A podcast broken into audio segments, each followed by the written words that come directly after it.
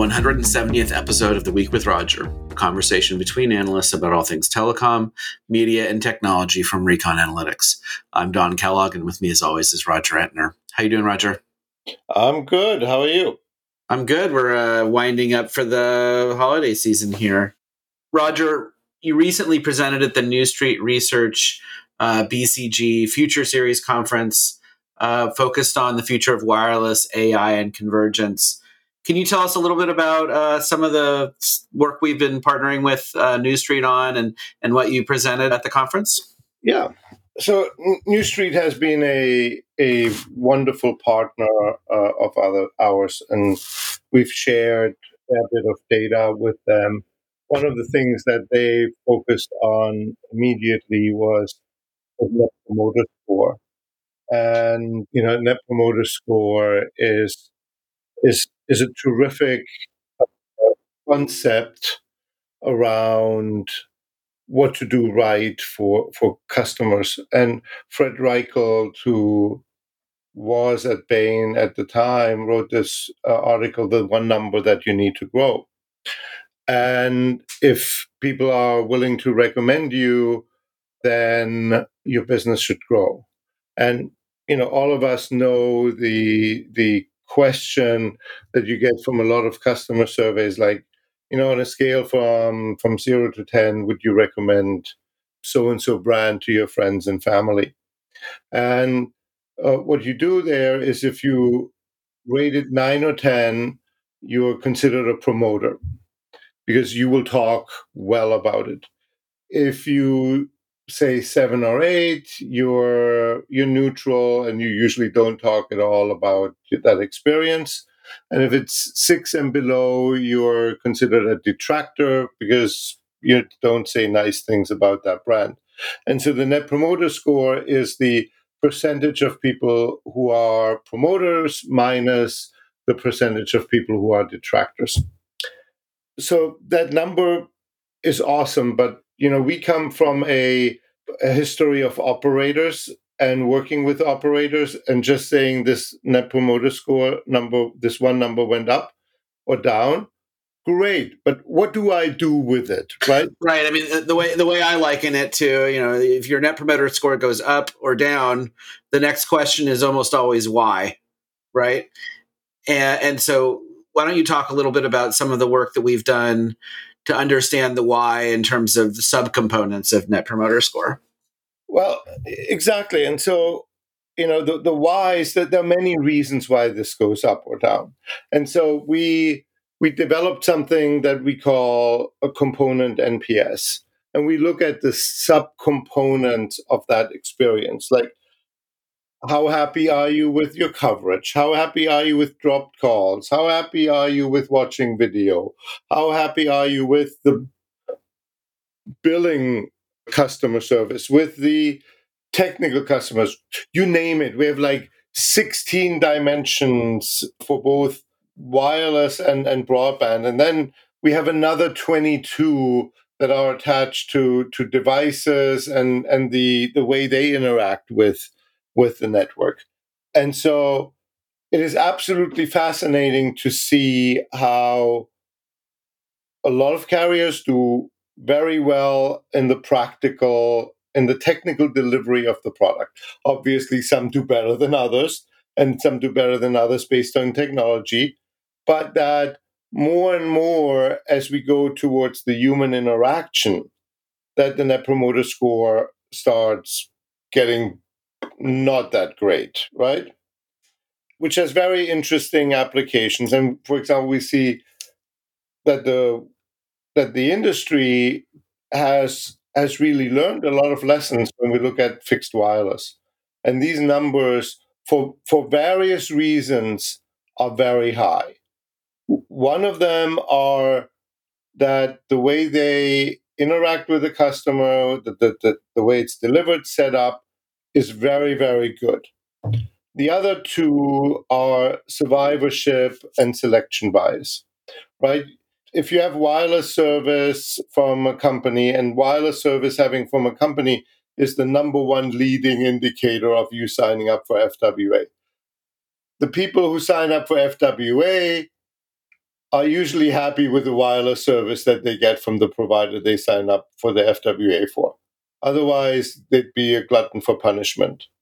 And people typically are not.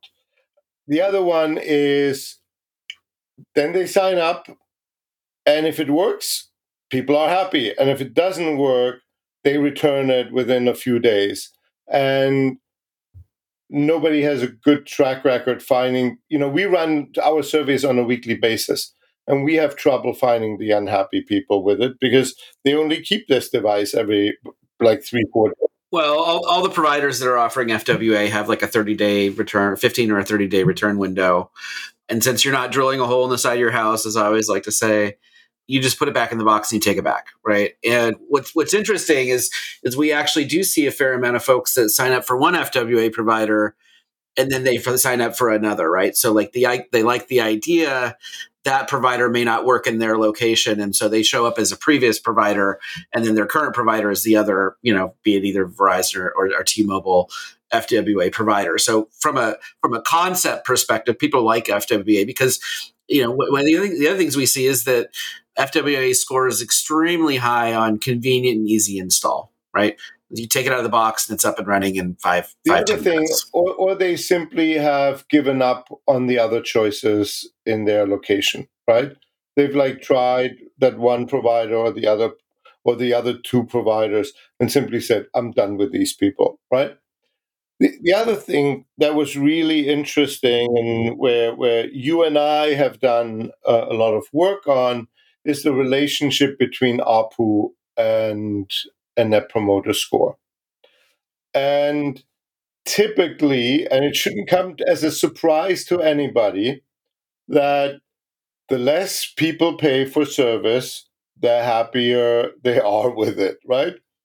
And the higher the ARPU, the the lower the NPS scores uh, that we see. And you know, in my conversation with Jonathan, he's like, "Yeah, but isn't that horrible? I'm like, well, I think it's better to get $60 from a customer and them not being over the moon happy with it than $20 and they're very happy, right? And so it's it's a very interesting relationship where if you're going up in price, you have to know that you're taking an NPS hit. Now, you can mitigate a lot of these things by making people happy in other directions, even though, even one of the other things that we see is every other NPS component is also slightly colored by ARPU or by how much money people spend. So it becomes, because we're looking at this from such a multidimensional perspective, it becomes really interesting to see the interplay between the different NPS categories. My, my favorite example of this is we ask on our device NPS battery, we're, we're asking, how happy are you with screen brightness of a phone? And at face value, you'd be shocked to know that on identical devices, the customers of different carriers are hap- less or more happy with the screen brightness of the screen. On one hand, it makes you like a head scratcher of what's going on here. It makes you doubt is there validity in, in NPS overall? But then you need to look at it from a, a value perspective and from a price perspective. And that goes both of the device and of the service attached to it and the value that people perceive from receiving from the service and the device colors through. In small but because we run hundreds of thousands right on our device platform don how many responses do we have now? 300000 somewhere like that right? Yeah about about that yeah. We have like mind boggling numbers right? And then things that are with smaller samples you can write off as a survey noise become statistically valid and relevant Yeah, so so I mean, I think what I would say, having you know spent a lot of time looking at the NPS data, is that you you definitely see correlation across categories, right? At which you would expect, right? So, you know, the the standard NPS question is kind of an omnibus question asked about the total experience. When you split it out by subcomponents, people's you know overall experience impacts how how they see the subcomponents but we do see significant differentiation you know things like you know when we look at as you mentioned the technical delivery aspects for broadband providers most providers do pretty well in terms of technical aspects it's it's the kind of support functions things like billing things like website things like customer care where we start to see real differentiation. So, and it's enough to, to, to move the needle and make a difference, right? So, you know, yes, NPS is the one number you need to grow, but from a subcomponent perspective, we see a lot of breadcrumbs in terms of what can you fix to make that overall number go up, move up moving forward, right? Yeah. And because when we looked at when FWA got, got rolled out, right, we could see in our NPS numbers when they rolled out software patches, when they tuned their network, when they gave their sales force and their customer service units their training. And it showed up in our numbers. Or the other week, I gave that example too. We looked at satisfaction with Wi Fi connectivity of routers. And we could pinpoint when a when a provider was running a rolling out a software patch that was fixing the, the Wi-Fi performance. It was impressive and extremely pleasing for me to see that that we picked that up. Well, I mean, I think it really lets you get under the hood, right, in terms of what is the experience that's happening, right? And because we're doing this at such scale and at such frequency, we can pick up, you know, ripples in the pond in a way that I think is just fascinating, right? So pointing pointing back to your example about software patches or or you know when we see new CPEs drop for FWA, we see changes there as the as the support functions are all kind of calibrating around what are the the common issues that, that a given box might experience you know the other thing that we see is is as providers are changing availability for FWA, we see that reflected in the numbers as well, right? So, you know, Verizon got is largely deploying FWA on their C band frequencies or in markets where they have C band is where they're really bullish on it. And so we see a really heavy concentration of Verizon FWA subs in urban areas relative to T-Mobile that has the 2.5 gigahertz spectrum they use for FWA, where they're more inflected towards rural areas.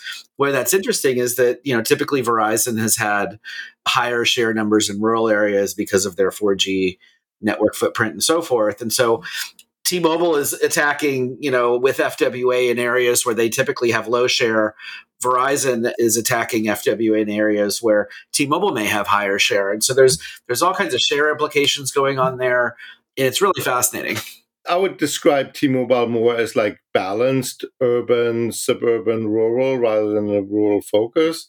But what what becomes really interesting that we can see the impact of them making more more spectrum available.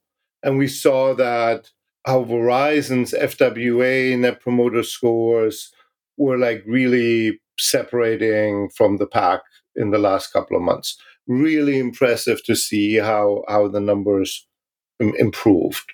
Well, and it goes back to the value piece, right? I mean, Verizon raised the price of their FWA offering recently, and I, you know, my guess is that there's a there's a calculation there, right? That that they can continue to get that that flow because they have such high NPS, they can afford to gate some of that behind a little bit higher pricing. They can do that, and they can steer how many customers are signing up. Higher price means you're taking more money, probably from fewer people that are coming in the door. But it, it also then speaks to Verizon's strategy of extracting higher revenue from their customers. And so they gave gave it away at 25 if you bundled and now it's you know 35 well i mean let's let's be fair none of these companies are charities right like we're all here to make money so i don't begrudge anybody from making a living right They they have children to feed, put shoes on on their children's you know feet, and and and buy a coat that nobody freezes, right? Spe- spectrum fees to pay back, right? Yeah, exactly. So, but yeah, no, it's pretty pretty nifty stuff. It's very exciting. All right, Roger. We'll uh, talk to you next week. Talk to you next week.